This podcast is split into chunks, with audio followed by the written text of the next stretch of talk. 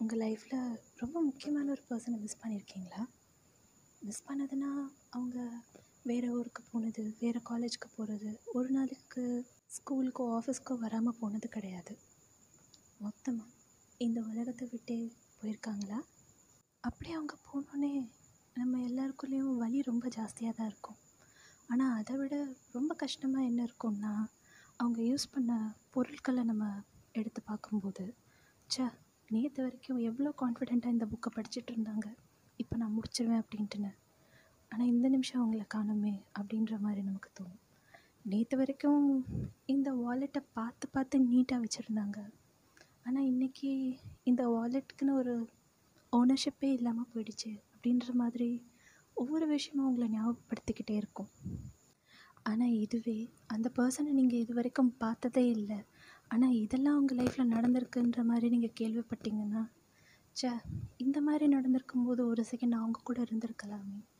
இவ்வளோ பெரிய விஷயம்லாம் பண்ணியிருக்காங்களா இவங்க கூட நான் ஒரு செகண்ட் அது வாழ்ந்திருக்கலாமேன்ற மாதிரி அந்த பெயின் உங்களுக்கு இன்னும் பயங்கரமாக ஹர்ட் ஆகும்.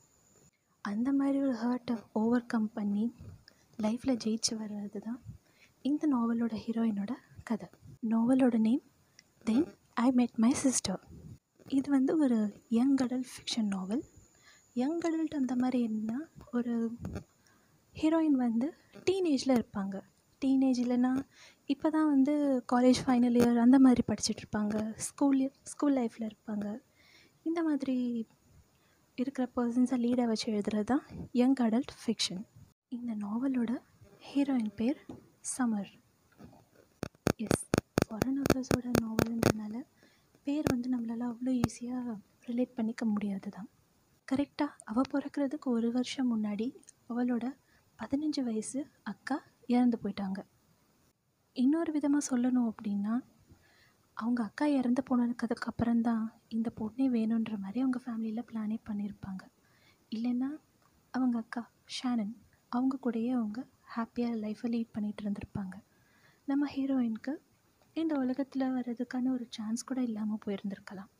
ஹீரோயின் அப்படியே அவங்க சிஸ்டர் ஷேனனுக்கு ஆப்போசிட் ஷேனன் வந்து பயங்கரமாக படிப்பாங்க பயங்கர டேலண்டட் ஆனால் அவங்களோட தங்கச்சி சம்மர் ஸ்டடீஸில் அவ்வளோ இன்ட்ரெஸ்ட் இல்லாத ஒரு பர்சன் ஓப்பனாக சொல்லணுன்னா இந்த மாதிரி அவங்கள போட்டு அக்கா கூட கம்பேர் பண்ணுறதுனாலே படிப்பை எல்லாத்தையும் வெறுத்துட்ட மாதிரி ஒரு டைப் கரெக்டாக அவங்களோட எயிட்டீன்த் பர்த்டே வருது.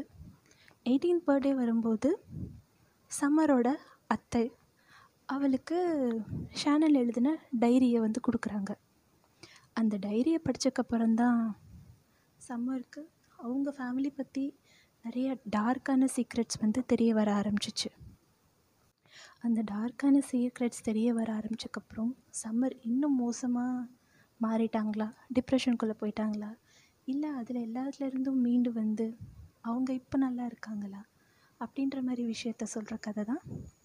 தென் ஐ மெட் மை சிஸ்டர் இது என்ன தான் ஃபாரின் ஆத்தர் நாவலாக இருந்தாலும் பிகினர்ஸ்க்கு ரொம்ப சூட்டபிளாக இருக்கும். ஏன்னா இதோட லாங்குவேஜ் பயங்கர சிம்பிளாக இருந்துச்சு. எனக்கு ஆல்மோஸ்ட் ஒரு ஒன் ஹவர் தான் எடுத்துச்சு இந்த நாவலை கம்ப்ளீட் பண்ணுறதுக்கு ஸோ டோட்டலாக நான் ரீடிங்கே புதுசுனா மேக்ஸிமம் உங்களுக்கு மேக்ஸ் டு மேக்ஸ் ஒரு த்ரீ ஹவர்ஸ் ஆகலாம். அவ்வளோதான் இருக்குமே தவிர இன்னும் ஜாஸ்தி ஆகாது. அதே சமயம் பேஜஸும் ரொம்ப கம்மியாக தான் இருந்துச்சு இந்த நாவலில் அண்ட் ஒருவேளை நான் இத்தனை நாளாக நான் தமிழ் புக்ஸ் மட்டும்தான் படிச்சுட்டு இருந்தேன். இப்போ எனக்கு இங்கிலீஷ் புக் வந்து இப்போ தான் படிக்க ஆரம்பிச்சிருக்கேன் அப்படின்னா நீங்கள் தாராளமாக இந்த புக்கை வந்து ஸ்டார்ட் பண்ணலாம். ஏன்னா நிறைய பேர் கேள்விப்பட்டிருப்பாங்க. ஃபாரின் ஆத்தர்ஸ் புக்ஸில் வந்து இந்த டேட்டிங் இந்த மாதிரி கல்ச்சர்லாம் கொஞ்சம் க்ளோரிஃபை பண்ணியிருப்பாங்கன்னு. ஆனால் இந்த புக்கில் வந்து எல்லாமே கொஞ்சம் சட்டிலாக இருந்துச்சு.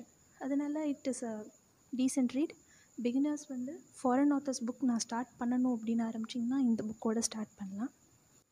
அண்ட் உங்கள் வொக்காபுலரி இம்ப்ரூவ் பண்ணணும் அப்படின்னு நினைக்கிறவங்க கண்டிப்பாக ஃபாரின் ஆத்தர்ஸ் புக்ஸை கண்டிப்பாக ரீட் பண்ணுங்கள் ஏன்னா இதில் இவங்க ஹேண்டில் பண்ணியிருக்கிற லாங்குவேஜ் வந்து கொஞ்சம் டிஃப்ரெண்ட்டாக இருக்கும். இது வந்து உங்களுக்கு ஃப்யூச்சரில் நீங்கள் எதுவும் ரைட்டிங் அந்த மாதிரி பண்ணணும் அப்படின்னா இல்லைன்னா எனக்கு ரைட்டிங் ஸ்டைலில் எல்லாரையும் இம்ப்ரெஸ் பண்ணணும் அப்படின்னு சொல்லி நீங்கள் நினச்சிங்கன்னா இது உங்களுக்கு ரொம்பவே யூஸ்ஃபுல்லாக இருக்கும். இந்த நாவல்லேருந்து நான் ரெண்டு விஷயம் கற்றுக்கிட்டேன் ஃபர்ஸ்ட் திங் நம்ம எல்லாருக்கும் பொதுவாக ஒரு பட்டப்பேர் வச்சுருப்போம்ல. பிடிச்ச டீச்சருக்குன்னா ஒரு மாதிரி டிஃப்ரெண்ட்டான நேம் பிடிக்காத டீச்சர்னா ஒரு மாதிரி டிஃப்ரெண்ட்டான நேம்னு அதே மாதிரி ஃபாரினில் டீனேஜர்ஸ்குள்ள சைக்காட்ரிஸ்ட்டை ஷ்ரிங்க் எஸ்ஹெச்ஆர்ஐஎன்கே ஷ்ரிங்க் அப்படின்ற மாதிரி ஒரு பெட் நேமில் கூப்பிடுவாங்க அப்படின்னு சொல்லி இந்த நாவல்லேருந்து எனக்கு தெரிய வந்துச்சு. அப்புறம் நம்ம once upon a time years ago centuries ago அப்படின்னு சொல்லி எழுதுறதுக்கு ப பதிலாக ஒரு ஸ்டோரியை ஸ்டார்ட் பண்ணோன்னே eons ago A E O N S eons ago அப்படின்னு சொல்லி நம்ம ஸ்டார்ட் பண்ணோன்னா அதுவும் கிட்டத்தட்ட ஒரே மீனிங் தான் வரும். Like many and many years ago அப்படின்ற மாதிரி. இந்த மாதிரி நீங்கள் உங்கள் ரைட்டிங்கை ஸ்டார்ட் பண்ணிங்க அப்படின்னா இன்னும் இம்ப்ரெசிவாக இருக்கும். ஸோ இந்த மாதிரி இம்ப்ரெசிவான வேர்ட்ஸ் கற்றுக்கிறதுக்கு கண்டிப்பாக புக்ஸ் நல்லா ரீட் பண்ணுங்கள் improve your vocabulary improve your writing style keep reading and lead a happy life bye